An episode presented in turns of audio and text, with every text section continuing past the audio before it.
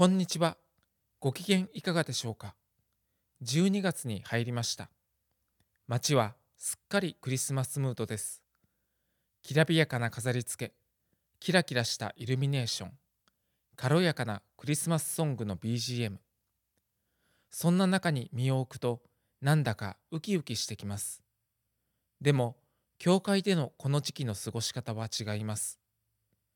キリスト教のカレンダーでは、11月30日に最も近い日曜日からクリスマスまでの約4週間をアドベントと呼びます。アドベントはまたの呼び方を対抗節と言い、クリスマスを待ち望む期間です。アドベントの礼拝では前にキャンドルが並べられ、礼拝ごとに1本ずつ火が灯されていきます。クリスマス礼拝にはすべてのキャンドルに火が灯されます。キャンドルの光を見ながら静かにクリスマスを待ち望むのです。キリストは光としてこの地上に来てくださいました。一人の小さな赤ん坊としてユダヤの片隅の家畜小屋でひっそりとお生まれになりましたが、すべての人が待ち望んでいた光でした。旧約聖書にこう予言されています。闇の中を歩んでいた民は大きな光を見る。死の影の地に住んでいた者たちの上に光が輝く。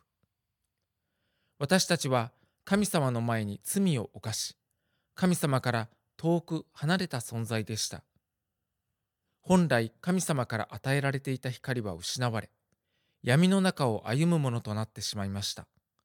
その行き着く先は滅びでした。しかし、神様は私たちが滅びるのを惜しんでくださり、キリストを私たちのところに使わしてくださいました。キリストを通して私たちの闇に光を灯し、救いを与えるためでした。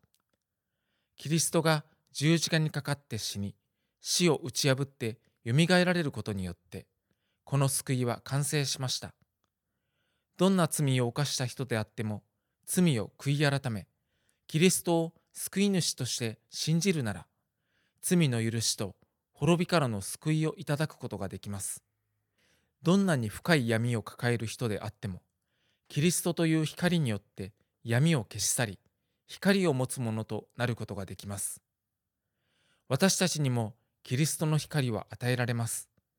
キリストの救いは、それを待ち望む者に必ず与えられます。あなたは今、闇の中を歩いておられますか？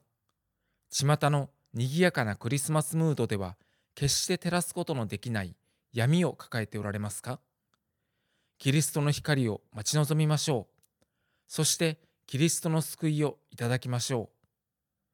教会では12月23日土曜日午後3時よりチェロコンサートを開きます。ベアンテ・ボーマン先生をお迎えし、美しいチェロの音色に耳を傾けます。ぜひ今からご予定くださり、お越しください。心からお待ちしています。